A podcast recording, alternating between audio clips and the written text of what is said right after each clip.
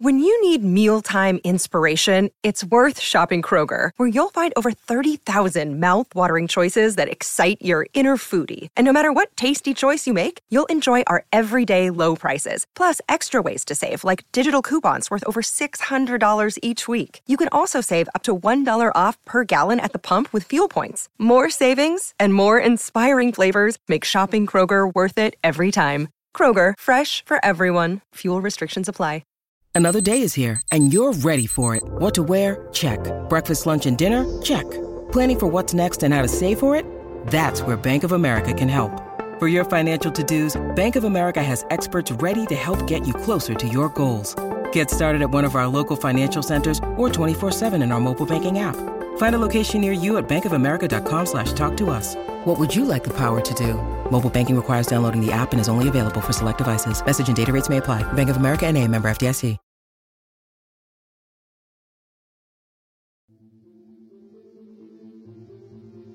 Hello and welcome to the Final Furlong podcast. I'm Emmet Kennedy. It is great to have your company. British horse racing has a rich heritage, a tradition that spans centuries, and a passion that runs deep within the nation's culture. But behind the scenes, trainers, owners, jockeys, and stable staff face an array of challenges that shape the landscape of this incredible sport. To tackle some of these, I'm delighted to say that we've got an esteemed guest, a trainer known for his expertise, dedication, and passion for the sport, who's had an incredibly successful career, and I'm sure will have many more successful years to come. Hughie Morrison, welcome to the Final Furlong podcast. Good day to you. Uh, and great to have your company. I was interviewing you for Talksport last week, and we ended up talking for about 20 minutes afterwards. Uh, and and your your views and your thoughts were just so insightful and so interesting that I was very, very keen to get to talk to you on the podcast, and I'm delighted you've taken the time to do so. It's pretty well documented at this point, but could you outlay for us just how difficult it is and what what difficulties a trainer is facing in the United Kingdom in 2023? Well, there's huge, you know, there's a huge amount of challenges. Obviously, the, the, the gravest one is the financial challenge because the the rewards from um, training have been squeezed because our costs have gone up uh, exponentially and prize money hasn't. And the effect of prize money not going up is that one, uh, we can't chart. The owners are going to be less likely to want to pay what is what is reasonable in terms of the costs we incur, but um, also we get less percentages. And actually, at the top end, the winning percentage has actually gone down in the last two or three years from ten percent to about seven and a half percent. So, yeah, yes, and then we are, you know, over and above that, yeah, we have sort of a great layer, extra layer over the years I've been training of administration, um, which has been dumped upon us by the BHA. Um, and so instead of having two, one pe- person in the office, we have two people in the office. And, you know, it's, uh, the, you know, the world has changed. We recognize that in terms of health and safety and all that. But, um, you know, we don't get rewarded for, for these extra costs we're incurring. And the costs are increasing not just in the world of racing, but in life in general. There's an energy crisis as prices spiral out of control. Inflation is well documented at this point and has been covered by most of the current affairs shows. James O'Brien is talking about it on a regular basis. Things have doubled in price in just a year. Well, if that's every day to day life and buying basic groceries that we all need, well, that's obviously going to affect you because it's going to affect how much it's costing for feed, veterinary charges, and all of the other charges that are uh, involved in being a racehorse trainer, they've gone up exponentially as well. Whereas the prize money not only stays the same, it's actually decreasing. So, just how difficult is it to run a yard now? Well, I, I think it's um, you know I'm lucky enough to be uh, old enough that I I don't have a lot of debt. I own my yard, so I don't have those costs incurred, either rent or major mortgage costs. And um, and basically, I can't afford to either pay myself a salary other than the minimum wage or pay myself rent. Um, you know, we try to do things properly. We look after our staff. We house a lot of our staff. Uh, a lot of it is shared accommodation, so you can't, you have to, uh, you can't divide the chart, the costs up. So you, as the employer, you have to take that hit. So the likes of heating has gone up hugely. Um, so you know we're all we're all breaking even on a business basis. It's question how do you make the business work? Well, we I think we sweated the assets as much as we can, and we are now losing money.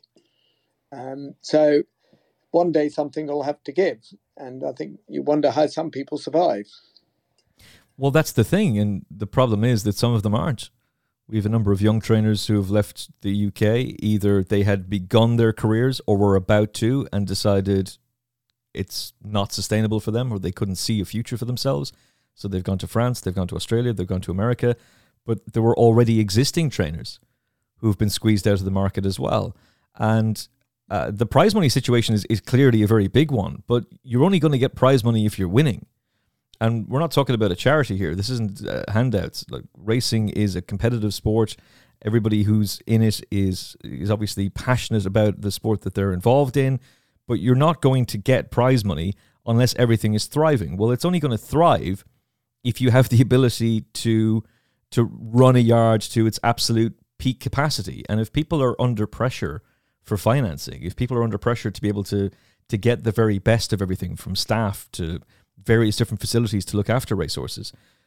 How are they supposed to compete in in this climate? Um, I don't think it's ever been as difficult to train a racehorse as it is in this day and age in the UK. No, and what's happened is people survive from trading. Trainers survive from trading horses. You know, commissions from buying and selling horses, which on the face of it sounds okay, but can be quite unhealthy because it might be the only way they are um, surviving. Um, and as a result, they might take a few risks, which might be inappropriate. Uh, and, you know, we're all run by sort of agents and managers now, um, which is sounds sounds great, but they cost money, so they they take their cut along the way in a, in a lot of respects, whether it's for the training of horses or the buying and selling of horses. And, you know, the, a lot of businesses survive on horses being sold, sometimes do in a two, three, two or three year old career. Um, and, you know, and I, I don't think that's a very healthy way the industry's gone. No, and, and that brings me to prestige versus prize money because we've talked about prize money and the lack thereof in the United Kingdom on the Final Furlong podcast since this show's inception. This isn't something new. Uh, this is a topic that has been well floated and well discussed for a very, very long time in the industry. And yet it, it appears as though, or at least it seemed back then, that you couldn't get it through to the BHA's head that this was this was a crisis and this was something that needed to be dealt with. And even uh, many people who are supporters of racing would argue, well, it's the prestige of British racing. You're always going to have owners who want to be part of this sport and the prize money doesn't really matter to them because it means more to win a race in Britain than it does to win one in America or Australia. That argument just doesn't hold up in 2023 anymore.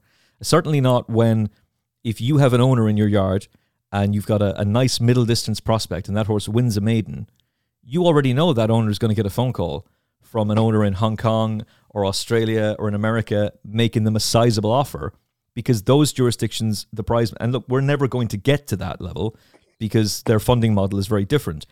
But those jurisdictions have owners that not only have wealth, but the industry itself is providing them with more wealth because the prize money is, is there.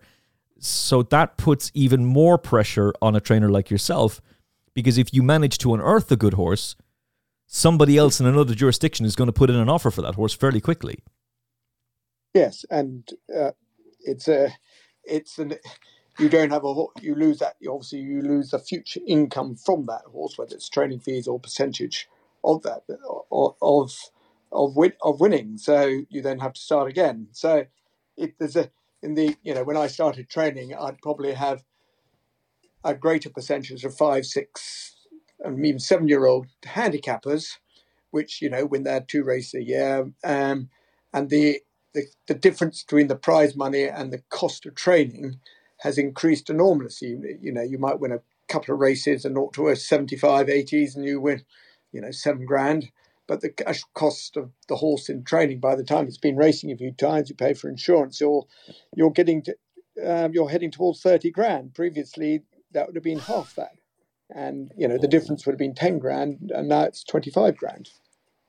Um, so, yeah, you know, and a lot, you know, what another point I should have made, you know, trainers surviving because they don't have enough staff. Um, there are a lot of race, you know, it's a well-known problem within the industry and a lot, a lot of other manual jobs that there just aren't the staff out there. So corners are cut, which shouldn't be cut, and that's you know trainers survive because they're probably right, not only feeding them, mucking them out, uh, riding them, and then driving the box. And you know, I think some trainers are really being about to jump over the cliff. You know, the BHA go on and on and on about our mental welfare, welfare, but they actually haven't couldn't care a stuff about the trainers. At least of all when they when the integrity department get involved.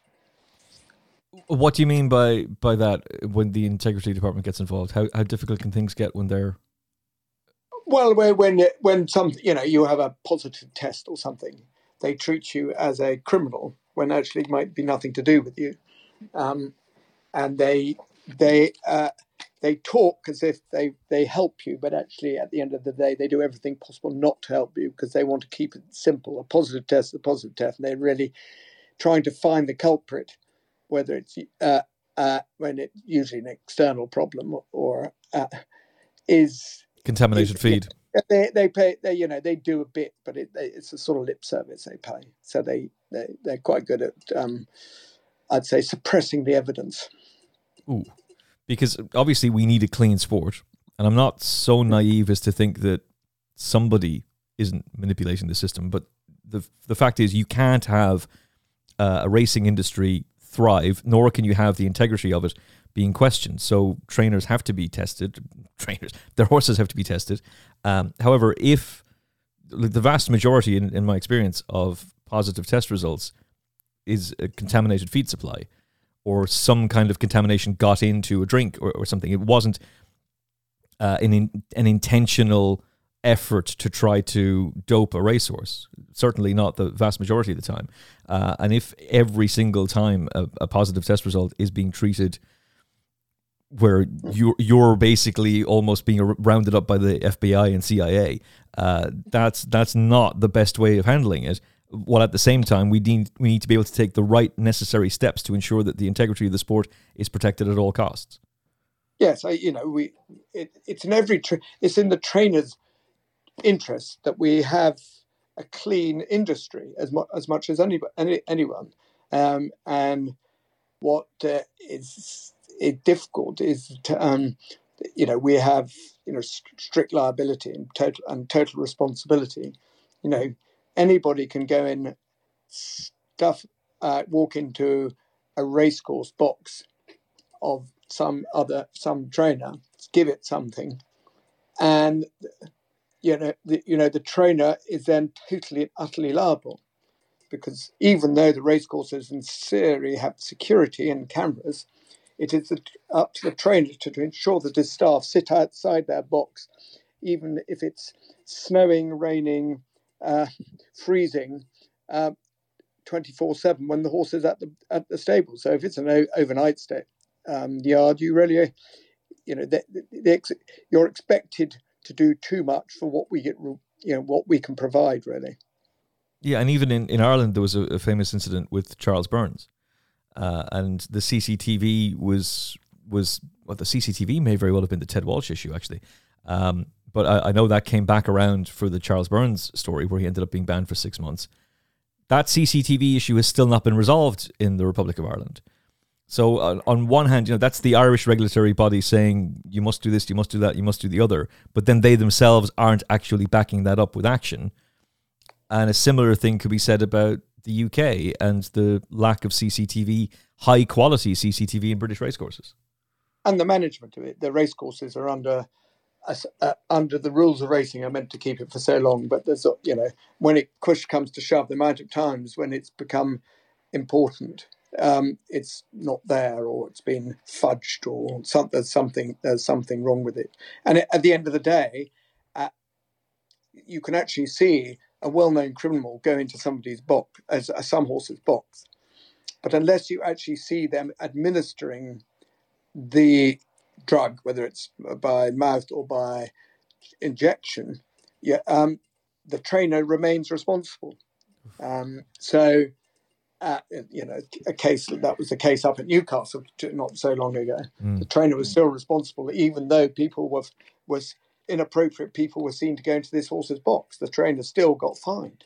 Uh, you know, so, you know what I'm, you know, strict re- strict responsibility um, is that coupled with the the anonymous email telephone uh, line is is a is a sword of Damocles hovering over every trainer because any anybody who wants to uh, get revenge on a trainer can just somehow quite easily drug a horse in whether it's in a yard or in a uh, at the stables, and that's could be uh, you know the, you're actually they're they're creating a criminal uh, they're assisting the BHA's uh, um, anonymous telephone line is actually ad- advancing criminality. And then when there is proof of misdeeds from somebody else, it can be just described as well as circumstantial. So unless you actually have the footage of the guy administering that drug to that racehorse, I'm sorry, it doesn't matter that they're a known criminal; they get to walk away.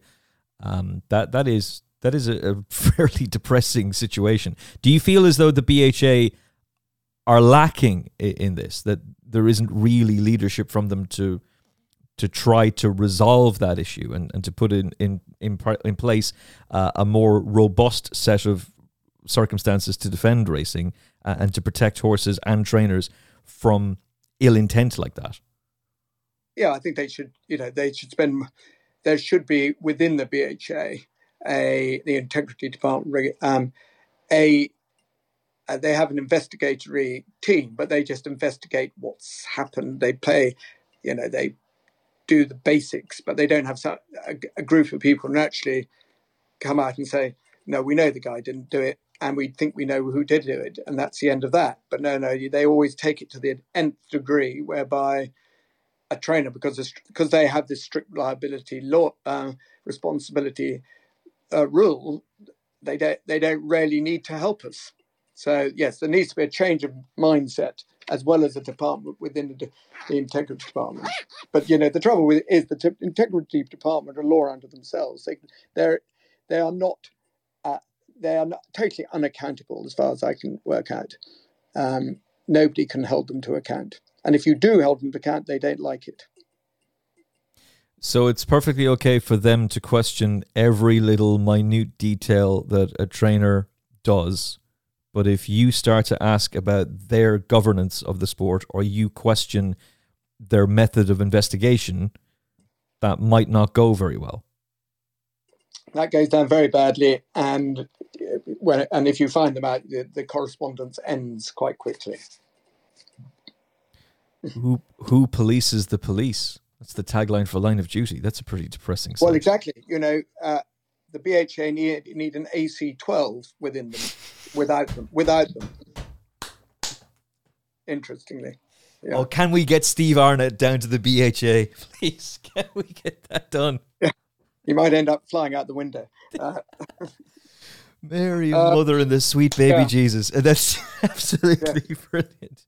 Um, yeah, you know, I accept that you know they have a job to do and they should do it, but they their their the history of their ability to do the job in a in a transparent way. It's been I can give you chapter and verse, but I, that's for an, that's the book, I think. and I think we're all looking forward to getting the Hughie Morrison book. Um, do you have faith in the BHA overall?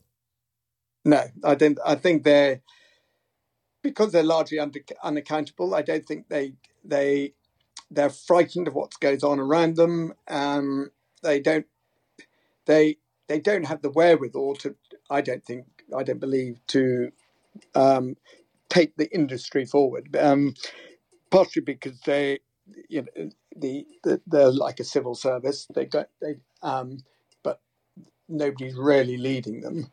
Um, but uh, also, also, you know, they they are a representative of various bodies, of which the RCA i.e., the race courses on one side, is at log, you know, have a totally different agenda or financial agenda to those of us on the other side, which are owners, trainers, jockeys, stable lads who need the money because the RCA, at the end of the day, get the media rights. Uh, and for some extraordinary reason, they, uh, which they, uh, going back 20 years, they won a they won a, a case which was deemed unlikely by the the winners. I understand, and the only way we're going to, as an industry, go forward, I think, is if we uh, basically challenge who owns the media rights, because my feeling is that the race courses have had the media rights. It's been easy cash, new cash over and above the levy. So they haven't really squeezed that pip enough.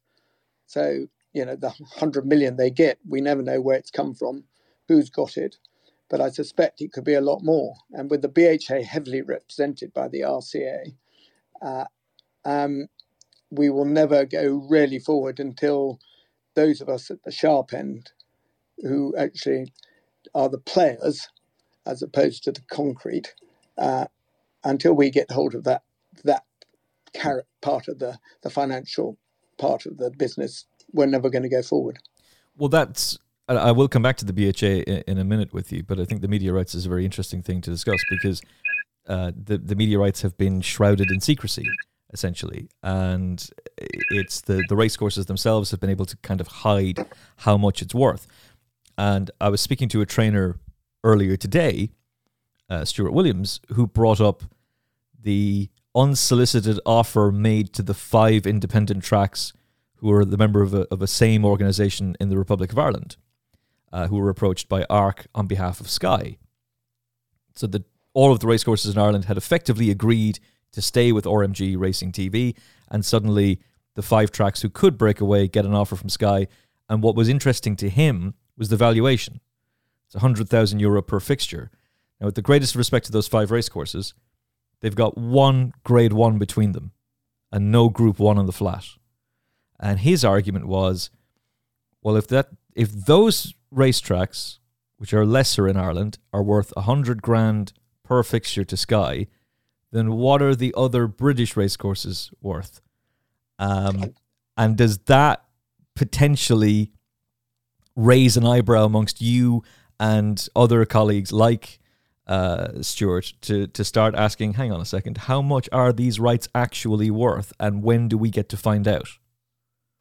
Absolutely, and I think the, another example of that is the racing leagues, with sort of huge amount of money for nothing rather um, tedious racing on the all weather, um, and that you know the fact that that's an example of the BHA's uh, basically failure because they've they've given away what 42 races, which have taken out 100, 100 races out of the calendar to uh, to that that group. Clever them, you know. They've actually whether they may succeed or not, it doesn't really matter. They've they've stolen forty two races.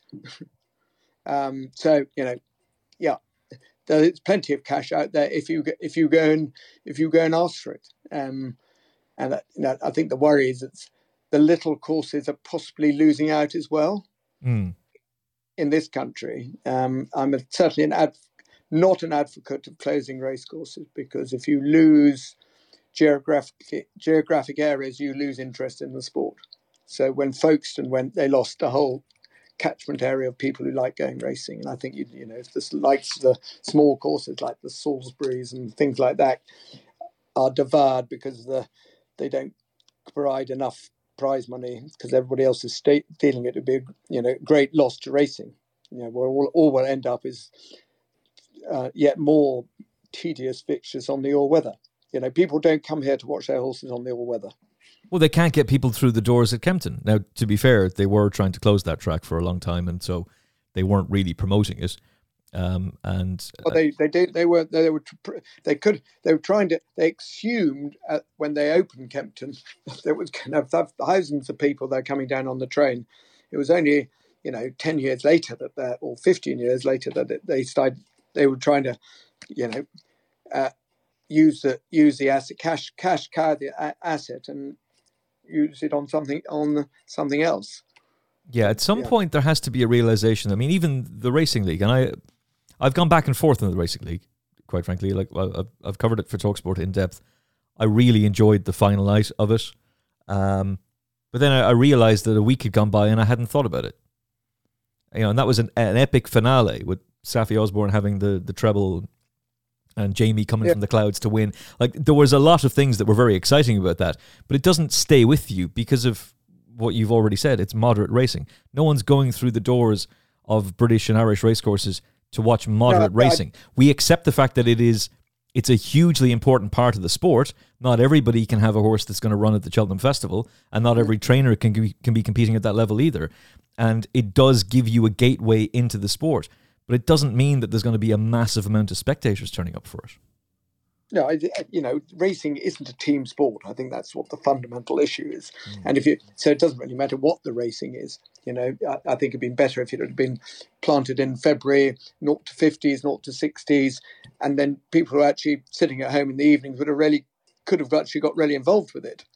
Uh, I think take ripping the calendar apart and shoving it into August and the beginning of September, uh, it's, it was a major backward step and a very ignorant one by the BHA because they, you know, we had a horse last year. We couldn't find a race for for six weeks because it, we were we weren't at that point in within the racing leagues. Um, you know, uh, on the integrity side of the racing leagues, the BHA have actually broken their own, own rules because we have things called team team captains who are unlicensed who come along to the t- to the team players and tell them what to do, but the team players are under the jurisdiction of the BHA. So who wins over? Well, apparently, the, according to the, the the rules of the racing leagues, the team manager. So the team manager can tell somebody to reg, run a horse he shouldn't uh, against, which might break the rules of racing.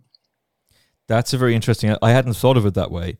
What I had thought of it as, and I, I appreciate everything that Rupert Bell does, and I know that he works extremely hard, uh, as I'm sure do all the team managers, and they don't get bored halfway through. Um, but i- it is odd that somebody is coming along and telling you, "Listen, Hughie, I know that you've got that horse lined up for the seven furlong handicap, and you're you're thinking that the horse is absolutely working the house down, but I'm going to go with this other trainer." Well, that that's by and by, but you know, I could have a horse which it's I'm not particularly happy with, and the, the, the team captain said, "Well, we've got nothing else. You've got to run it." Yeah, that's not. Uh, you know, That's not obviously right. the trainer wouldn't, but the according to the what you sign up to on the racing leagues, you do what the team captain tells you. Do you feel that the racing league as a concept so could work just that if you were to change it in the calendar, not have it in the heart of the summer? It's also a bit odd that it's at a time when the Shergar Cup is going to be hosted. Like that comes along pretty it's it's either in the middle of it or towards the end of it. And that even that is a little bit odd from, from my perspective. That if it was held either later in the year or early in earlier in the year, that perhaps it could work very well then.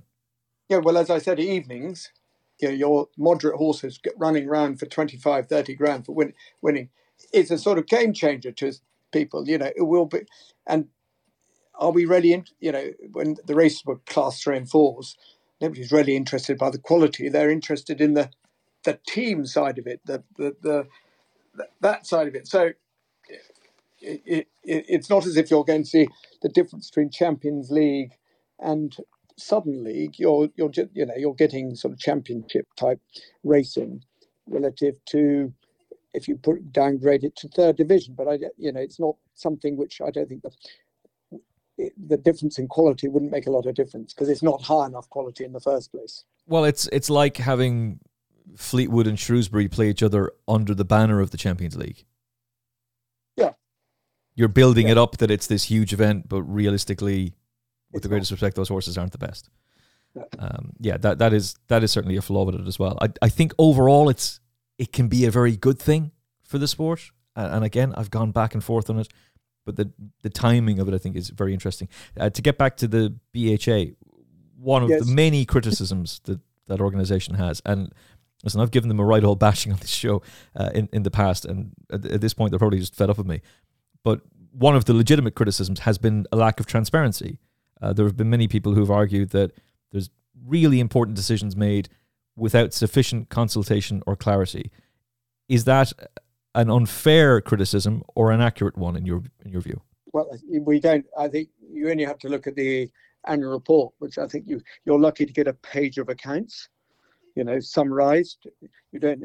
there's no breakdown. I think in the Irish ones, about 60, 70, or 80 pages on oh, accounts. So you could actually you could actually hold them to account on individuality or people managing different parts of the sport. And the B, the BHA, you know, they got a glossy brochure with absolutely nothing in. Um, I go back to the fact that the, the integrity department, I, I'm afraid, is unaccountable.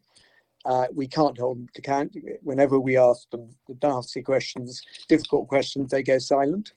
Uh, and our, you know, our bodies, they do the same thing to our bodies. They, they, they can do what they like. Um, and the example is we heard a board meeting yesterday take place. Uh, great things have come out of it. What you know, that's been decided. Why why aren't we being told about it? You know, mm. it's it's it's all. I, I reckon you probably knew more what, what was going on in, in the days of the Jockey Club, which was considered un, inappropriate because it wasn't democratic. Well, we have an organisation now which is in theory democratic, which is totally undemocratic. Um, in its way it, it, it way it runs itself. Uh, so you know, you know, undemocratic, unaccountable. You know, we don't really know what's going on. Well, the governance structure has, and you've kind of alluded to that as well, but that's come under a lot of criticism. Um, from I think it's yeah, it's we have a. I think there was an yes, the, an example of the new governance structure. I think the integrity subcommittee was made up of all BHA employees. There wasn't one representative of owners, trainers, jockeys, uh, stable staff on it. Well, what's the point of having a subcommittee if only the board and the executive members were on it? You know, that was a joke in itself. Mm. But, uh, you know, I don't, I don't believe everything will happen with with a new governance structure. Uh, if the big race courses have, are going to lose out. Well, if you don't have adequate input from trainers, jockeys, stable staff, and other key stakeholders, then you're going to have to question what decisions that governance structure is coming up with. Absolutely, absolutely. You you know trainers are are at the very they know what they know what's going on because most of us are owners and probably two bigger owners. Uh, quite a lot of us are breeders uh, we're also stable staff at the end of the day. Uh, and so, uh, and we go to racecourses regularly. So, um, and we might even have a small bet. So there's a lack of, you know, lack of uh, uh, the BHA really understand and the, the people who know, talking to the people who know. And they don't like talking to us because we know properly things they don't want to be told. well, there's a feeling uh, amongst fans of the sport that we're being completely forgotten about, uh, and that's that's being felt not only from a BHA decision making point of view and what the future of the sport is going to look like, but the gambling white paper. I was naive enough to think when I interviewed Philip Davies last year and Greg Wood that first of all it was only going to be a few months from May 2022 that the white paper was going to come out. It doesn't come out till April 2023, uh, and I was also naive enough to think that there were going to be things in it like minimum bet guarantees for for punters that there would that this document uh, would not just be rules for governance of gambling in the digital era and revamping things, but that it would actually address head on uh, the the lack of fairness from bookmakers and how anybody anyone listening to this show who has had any modicum of success betting has been put through an affordability check, has been asked to supply their passport photo, their their driver's license, a real time photograph of themselves holding a copy of today's paper, like there's some kidnapping victim, uh, and possibly their DNA at this point. I mean, it's it's so ludicrous what you're being asked for, all for the right to just simply place a bet. And then when you go to place a bet, you're being told, sorry, you can't have ten quid on it at ten to one. You can have a fiver at two to one. They they play all these kind of games. But there was nothing done for punters in that gambling white paper. It's about trying to save people from addiction, and I'm not downplaying that. Addiction is a terrible thing, it can be very destructive. But these organizations all have minimum bet guarantees in Australia, with the, the various different betting companies that they run over there. They're perfectly capable of doing it in the UK, but there's no appetite from the the betting industry itself to implement such a thing, nor was there any appetite from the government. And like that's the gambling white paper. I don't expect you to comment on that, but it it goes to the further frustration amongst fans in the sports that ticket prices are at an all-time high and yet when you go to a racecourse if we're all prepared to pay that money you're paying through the nose for food you're paying through the nose for for food for drink and for any other service that you're expected to pay for at the track and fans are feeling like they're being left behind well, I don't. I, you know, I think that's the the policy of race some of the race courses on what they charge to get for the young person to go in. It's it, it it's just such a you know ignorant thing to charge somebody twenty five quid to go off to normal small days racing. You know, it's age 25 to 30 we know the 20 the, the under 35s are seriously struggling at the moment and and they're the future and we're doing our best to switch them off you know it is I, I luckily don't pay to go racing except going to the Royal Enclosure at Royal Ascot. That's that that's horrifically expensive. Yeah. Um, so yeah, a, the race courses. You know, they've got to run a business, but they've also can they can make it more attractive to bring to bring the, the young in, the interested young, rather than the over affluent boozers. Indeed, Hughie. We want to attract a new crowd, but sensitively, it must be the right kind of crowd. Um, in terms of the prize money situation and the media rights, I've already alluded to the fact that you can only fund your yard through the prize money, which is already pathetically low, if you're actually winning. And there are a number of trainers who are struggling for form in the UK right now. And really, it's pretty unthinkable as to how those yards are then being able to sustain themselves. Um, but it's not a charity, it's a competition, it's sport clearly the media rights is something that you feel could be beneficial to trainers. Is there a mindset or a plan or an idea as to how to access those media rights and distribute them amongst trainers fairly? Well, uh, if you're alluding to the fact that you know everybody who appears at racecourse should get a divvy, I did. I I, I think that's always helped. Uh, having said that, my view is you should um, the the media right the ownership of the media rights should be challenged and should revert to the people who should properly have it properly have it, which is the owners, trainers, jockeys, um, and stable staff. Uh, the racecourses having it owning it is is ridiculous. Um, if it's it's against any any other sport in the world. Um, so for some reason, it, they they acquired it about 20 years ago, and uh, obviously the B, BHA, as the runners of the sport, should challenge it. But of course, they're not going to challenge it because they are largely controlled by the Racecourse Association. So, at the end of the day, the only way we're going to pro- progress if the BHA is broken up and the, the owners and trainers, etc., challenge uh, who owns the media rights and then I think the media rights would uh, the race that we would get more back, not only because we'd we'd see the racecourses are running business over overinflated businesses, but we would probably be able to challenge the bookmakers and get more money out of them on the media rights.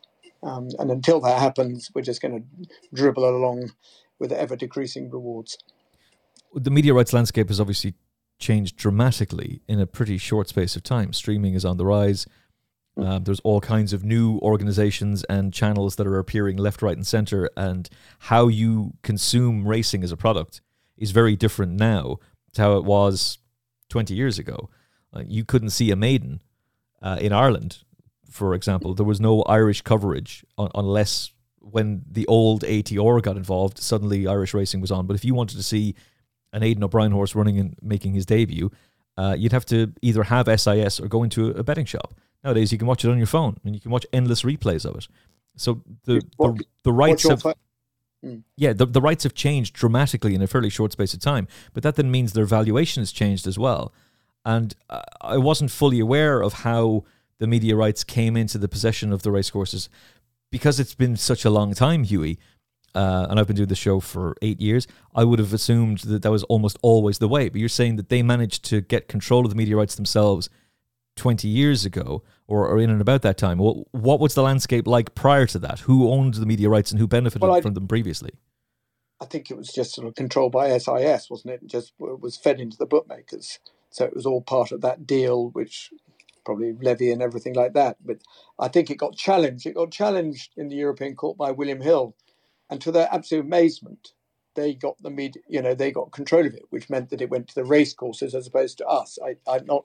My my. I'm a bit great. My knowledge of how the racecourses seem to own it now, or as much as they do or control it, is is um, is a bit wishy washy. But I do know that we, the people who should have it, don't have it. Was that the period of time where you'd walk into a bookmaker's and they wouldn't actually have racing on? That You could bet on it, but they'd have off tube commentary. You couldn't see it because certain bookmakers wouldn't pay, and it was a whole whole kerfuffle. I think that sort of happened afterwards, but um, uh, but I think you know, you know, yeah, I remember going into well, that's why we went into a bookmaker, wasn't it? To listen, to, listen to the race, listen to the commentary, and then and then they started showing them on screen. So we went to the bookmakers even more. um, uh, it's only in the last year or two that it's, yeah, the only reason I have an account, really a betting account, so I could watch on my phone. Mm. Well, clearly this isn't sustainable. Is there some kind of a plan in action between you and your colleagues to try to get access to the media rights, maybe even take control of them? Not to my knowledge. Um, I, I, think there, there's maybe some people who think about think in that re- respect, but you know it's going to cost a lot of money, and the only only body can do that is really a racing authority who can who controls who's prepared to spend 25 50 million on challenging it in, legally um, when i mentioned that the bha at the ntf meeting this year they they said, well, it was never, it's not going to happen because it's going to cost 25 million. So my re, my response was, well, actually, you'd probably get 100 million back in the first year. So I, I think it, your argument looks rather weak. They look embarrassed then because they it was their excuse not to challenge it because they're they are controlled by the racecourses. I don't know if anybody going to do that. You know, the the owner, the ROA is not a strong enough body to do that. It doesn't represent the big owners. Uh, and the trainers don't have the wherewithal to do it. So, and and of course the RCA know that, don't they? Which puts them in an incredibly strong position. That despite yeah. the fact that there could be an awful lot more gravy out there to be able to squeeze, uh, if you just leverage the oh, it's going to cost twenty five million to do it, they're not going to care about the fact that they might get hundred million back, um, because it, it, puts an, an, enormous amount of pressure on things. Um, in terms of the sport overall, uh, the fixture list has been mentioned, and you, you talked about that earlier, and how they have they have agreed a way of revamping the fixture list, but they don't want to tell us what it is.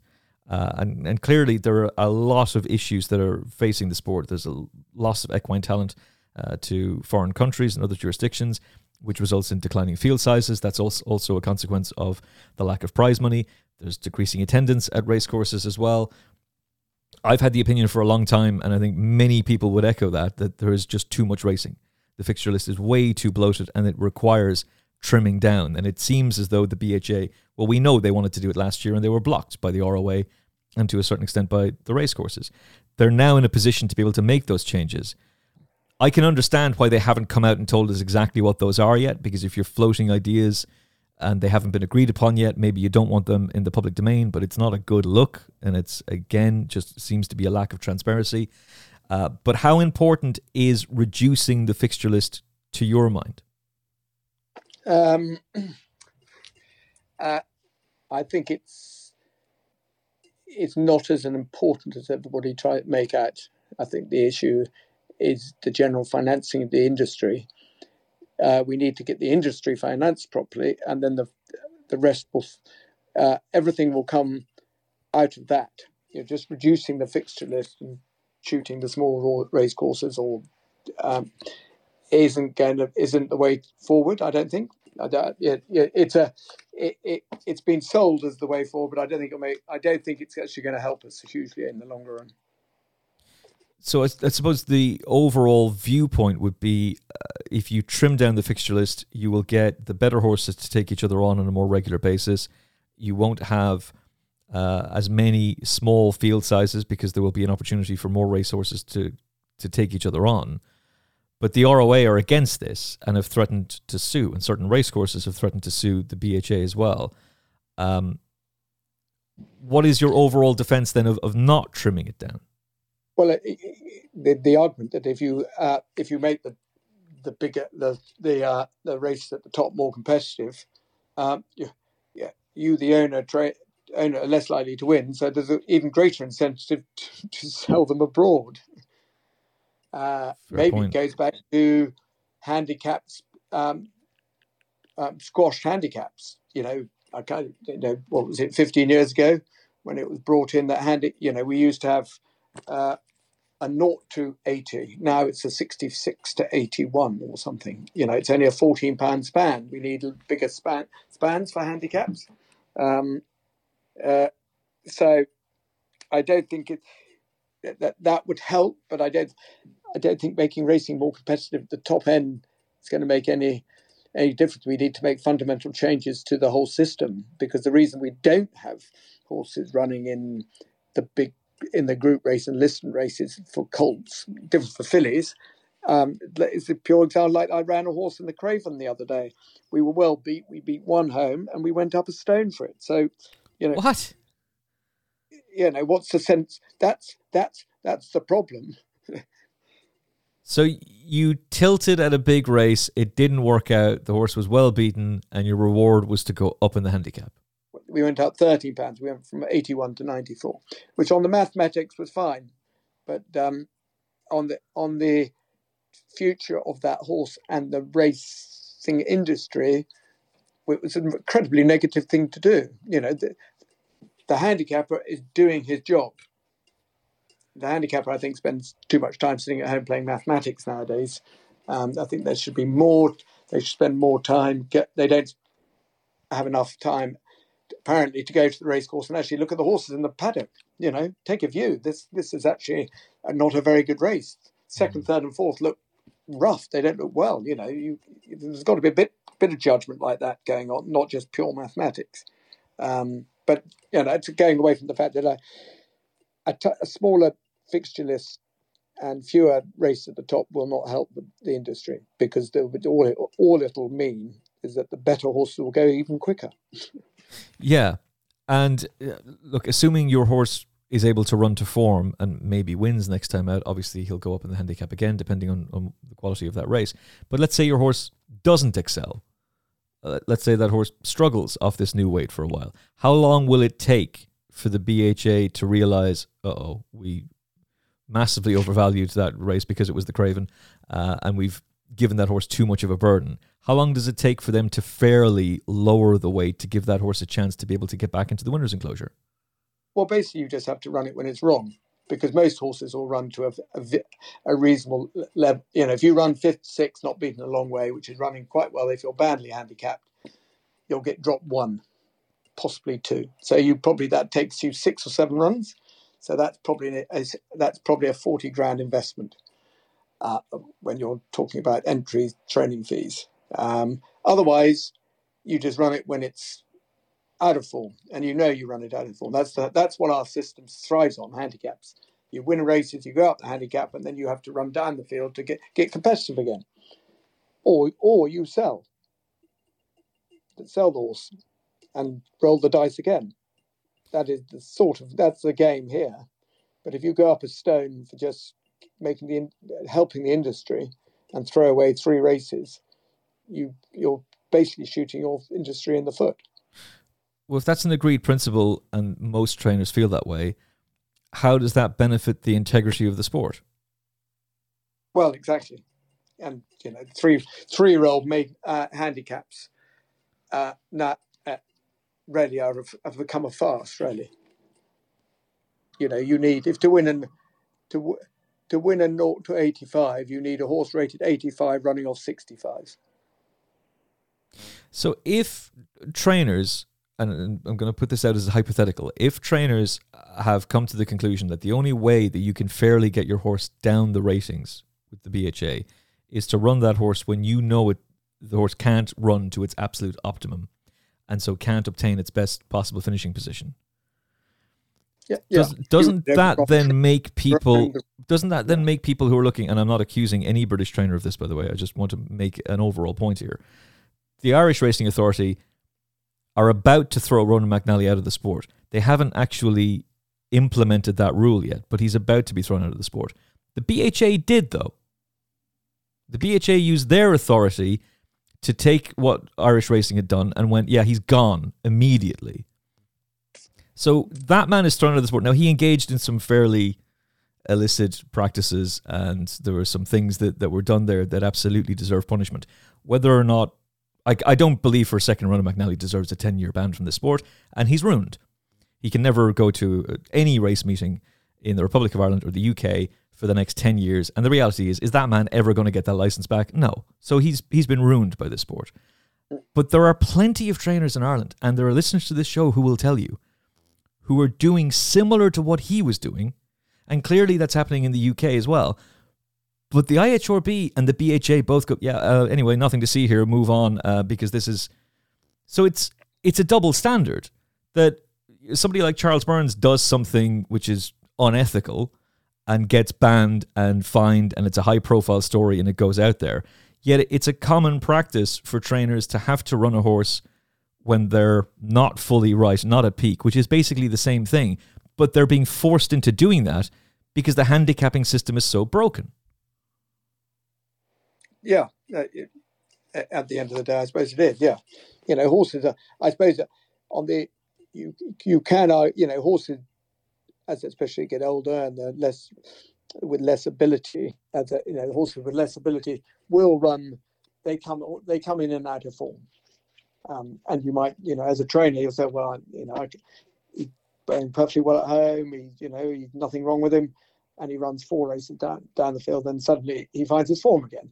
So that does happen, uh, and but it's a it is a process which is especially when you're going chasing, and all the problems which can happen if you get of injuries there. That it is it's somehow it's a difficult one to live with on a daily basis. Yeah, of course. And if the BHA were to have handicappers actually there at the racecourse assessing the horses in the parade ring and then seeing the race live, that it's not just that you're looking at their own internal database, the racing TV and the Sky cameras, uh, and watching it at home on a high HD TV, that actually being at the track, do you feel that could help? Or are there other potential things that the BHA could do uh, to handicap in a, in a fairer way? I think it's it's it is very difficult. It, you know, we have a system in place where handicapping is the mainstay of racing. Um, makes it interesting, makes it interesting to the punter. You know, it should encourage people to go racing because you should go. Look, if you go racing, you can have a look at the horse in the paddock and look at its fit. You can look at its shiny its coat. You think, oh well, it might be that might be it might be its day. So, uh, I think if we took away, you know, we've the industry has a a problem in terms of the handicap. In it relies on handicap, and and there isn't a solution, which will keep the you know the horses in training and the the punter the the, the enthusiast interested. How do you feel about bloodstock agents? I think bloodstock agents are an interest. Uh, I think somebody said to me once, um, basically they're frustrated trainers. they have the probably the stupid stupidity to take out a license. and I, yeah, I don't think there are many big agencies nowadays you can be playing with the amount of money which they do, which are, are totally unregulated. I don't, as they are. I don't like regulation, but uh, I, I hear that football agents have to do a sort of money laundering course now, which you know I think there should be something which uh, means they have to prove they can they should be out there. You know, it's easy to be anybody can set up as an agent. Well, that led to the whole fiasco with those horses who were bought by uh, the Knight Bloodstock Agency on behalf of a new owner, and he was able to just wander in and buy left, right, and center, and those horses have only since it's only since been resolved that those horses have gone to new ownership because it turns out that the guy didn't have any money. Um, and in in an era where you're being asked to prove that you can afford to have a bet after surpassing 150 pounds threshold, if you've lost 150 quid, you have to prove that you can place another bet. It's pretty extraordinary that somebody can go in and splash theoretical millions at a bloodstock sale and not have to prove that they have the funds to, to be able to go and actually pay for those horses. Yeah, uh, but that's sort of there's a uh, the the responsibility there, and the first in the first place probably should, um, lays at the um, auction houses. Really, they accept they it's up to them to strengthen their own due diligence on people, I suppose. Um, so I think it's the fact that, as you mentioned uh, mentioned earlier, if I if I have a nice maiden winner, I always get two or three telephone calls within 24 hours, uh, asking me for sale, and you know, and the next thing they're doing, they're asking for five percent of it, even though it's not for sale, and you know, it's it's it's it, it's easy money for people, but who you don't know what they're up to. Well, are they asking for that five percent before a fee has been agreed, or are they telling you what the fee would be and that they would take five percent? As as in, is it almost they would make pre preordained? By, by, even though you you haven't put this on the market, they will be asking for five percent for themselves. Not all of them, but some of them will be. Wow. So they haven't facilitated anything. They've done nothing, but they're like, yes, yeah. so I'm I'm going to make this happen, and you're going to give me five percent for the privilege. Yeah, that's uh, that's that is a, a regular occurrence. Because a lot of people would look at the sales rings and the TDN's reporting of it, and it's 400 grand for, for this son of 10 sovereigns, and it's half a million for the son of Dubawi, and it's like, where is this money coming from? And at the very top end, at the very upper echelon of the sport, where money's no object for owners, they're able, to, of course, to go and and, uh, and buy as much as they want as for as long as they want with, with great regularity. Um, that's not obviously a true reflection of society today, and it's certainly not a true reflection of the racing industry, as we've already discussed how crippling the finances are, are currently. Um, but do those do certain bloodstock agents then badly affect the sport in that they are buying for a certain type of owner who is only going to deal with a certain type of trainer, which further squeezes out middle to lower trainers? Um, I, I, I, have to be careful. What one that is, a, I think, a, uh, you, I think that does happen. Mm. Yeah, like you know, like in lots of ways of life. You know, you you help me, I help you. You know, um, though in transparency in that respect, in most businesses can't happen nowadays. Uh, if you yeah. could do something to change how bloodstock agents influence the game or something that would make it a, a fairer system, is there an idea that you have? Have you thought about something that could be brought in that could correct this imbalance? I think it's a bit like the handicap system. That if there was a good, if there was a solution, it, be, it, it would be, would have been implemented by now. Um, uh, you know, where we must remember the buying and selling horses is very much an international business now. So you can't really control it in the UK. The BHA sort of had a sort of stab at it a few years ago, but you can't really control control what goes on because it's an you know the trading is international. Uh, money money passes hands all around the world, and there's no regulation as far as I can work within any, as far as I'm aware, within any any country about the um, trading of racehorses. And, and on that, just how difficult is it to acquire bloodstock talent these days? Because 20 years ago, Graham Wylie would have been buying a, a, smart middle distance handicapper off the flat with the idea of that being a dual purpose horse that could potentially win the Ebor, which he absolutely loves, uh, or being able to compete for him at the Cheltenham Festival. And that would be what a, a number of owners did. Um, JP McManus still gets access to the middle distance prospects from Ballydoyle that don't quite make it to Group 1 level.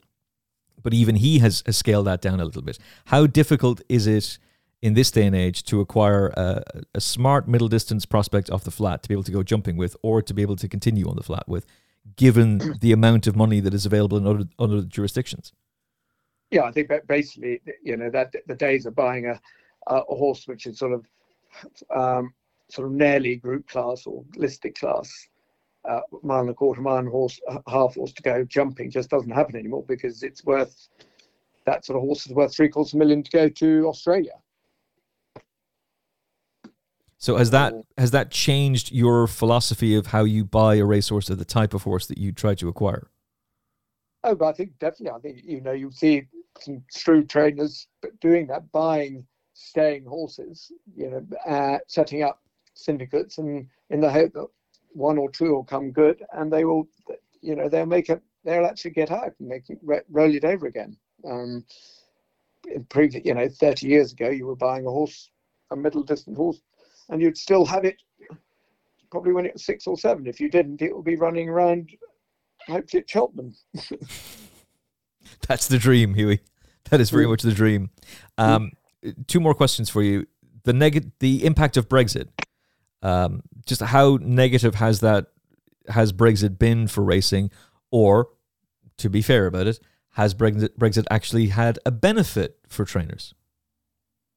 I the only thing which I've noticed, uh, noticeable effect is the additional cost and aggro of going to running a horse, uh, aggravation running a horse in Europe, uh, outside the UK. That you know, we that the admin's gone up. We have to do. You have to pay percentage on the carnet, and you can't. We can't unless your lorry's been approved by a foreign jurisdiction, you can't take it there. I somehow feel it's it's a bit one way traffic though. I think you know, especially I, I know it's not easy to bring art horses over from Ireland, but um, I, I, think it might have. It's easier bringing horses over the set. It doesn't seem to be particularly difficult bringing horses over the sales, um, and uh, it but it's definitely on a breeding purpose. It's made it much more difficult as well. Um, we got a mare in France uh, because our old horse, which is standing there, is there, but it's that was very difficult to to work it. We just leave the mare there now, so uh, it's just grind the wheels down a bit. Yeah, I, I think there had to be a special dispensation and some sort of special agreement made between Britain and Ireland, and that dispensation had to be given by Europe because of the unique relationship between our two countries. Uh, but that doesn't necessarily mean that it's now plain sailing for British horses to come to Ireland, and it clearly isn't. And it's definitely not plain sailing for the British trainers to get to France. I, I interviewed Hugo Palmer last year, um, and he had brought a sprinter over for a race in Paris Longchamp. They were six and a half hours in a queue waiting to get through from from the ferry onwards. It was it's absolutely crazy. Um, I, uh, mean, meanwhile, the Irish horses were flying through no problem. Yeah, I think I, I do think you know we took a horse to France the other day, and it was very we had we felt it was much smoother. You know, the horse left ran in the four o'clock in France, and it was back home in our yard at three o'clock three o'clock in the morning. I, you know, they were only you know, you have you get an inspection when you arrive and when you leave by a vet at the port, which didn't used to happen, and that was made much more. That's that's I feel I think it's got easier this year. So may, may, maybe as as sort of the the powers that be have stopped throwing their toys out of the pram, people are just becoming a bit more sensible. Which is very much a good thing to hear. Uh, the final one for you is the animal rights activists and their protests. How do you feel? Do you are you worried that their message is being amplified by certain aspects of the media, and that their message, as misguided as they are, that their message is managing to permeate and actually get through to the general public? Uh, and do you see them yeah, as a threat to our sport? There's always been a quiet minority uh, group of people out there who, you know, don't like horse racing or you know don't like animals and humans having fun together and that's and this just sort of brings it brings it out on the surface I, having said that i think the media are more interested in these sort of stories, whether it's in politics or racing, they actually miss them. They're not really interested in the real stories out there anymore.